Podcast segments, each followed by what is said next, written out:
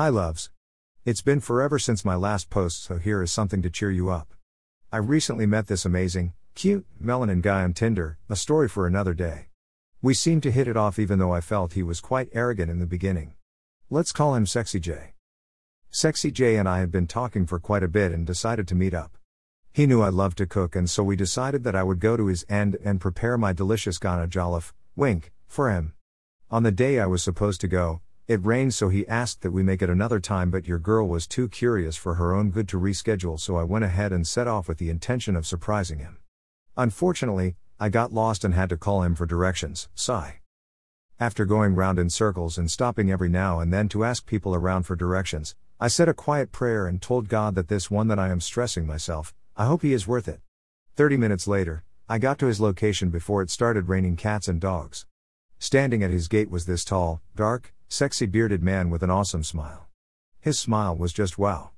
I'm not exaggerating. Lol, so I parked, got down from the car, and my loves, guess what? I was enveloped in a warm hug. This guy. Ha. Huh. We've not even exchanged pleasantries. It was a nice one though. Lol. Sexy J took my bag and the food stuff I brought to prepare the jollof for him inside. I followed him and was directed straight to the kitchen. I wasn't even given chair and water after that long drive to locate his house. OKO, oh, I washed my hands and started cooking.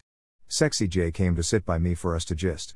We had a good laugh just talking about ourselves, then the doorbell rung. Was he expecting someone? Who? So many questions, but hey, I'm only a guest. Let me humble myself before someone will start canceling my name from potential GF list. Lol. I went on with my cooking while he left to answer the door. I heard about three different male voices laughing and gisting in the hall, then my imagination started racing. Is this some type of gangbang? I peeped to see what was happening. Ha, honey. Fine man is what? Different sizes and colors, but one beautiful one caught my eye. He looked too familiar. I kept asking myself where I had met or seen him, but my mind was blank. I quietly went back to my cooking, and a few minutes later, J asked me to meet his friends. I politely declined and went back to finish up my cooking. Me that my dress is smelling of meat and onions I should use to go and meet fine men. No please. Lamau. I quickly finished up and sent Sexy J a text that I needed to leave since it was getting late. He was asking questions but eventually I convinced him that I would come later so we hang out. I went through the back door and left. I got home quite late thanks to Accra traffic. I took a quick bath and then sent Sexy J a text that I was home and getting ready for bed. He told me his friends enjoyed the meal and were looking forward to more. We said our goodnight, and just as I was about to sleep, ping. Ping. Tinder notification, I opened, K, didn't know you were such a good cook. Ha. Huh. Thank God for no read receipts on Tinder. You are wondering who K is, eh? Lol. Remember the beautiful guy who looked so familiar? Yes.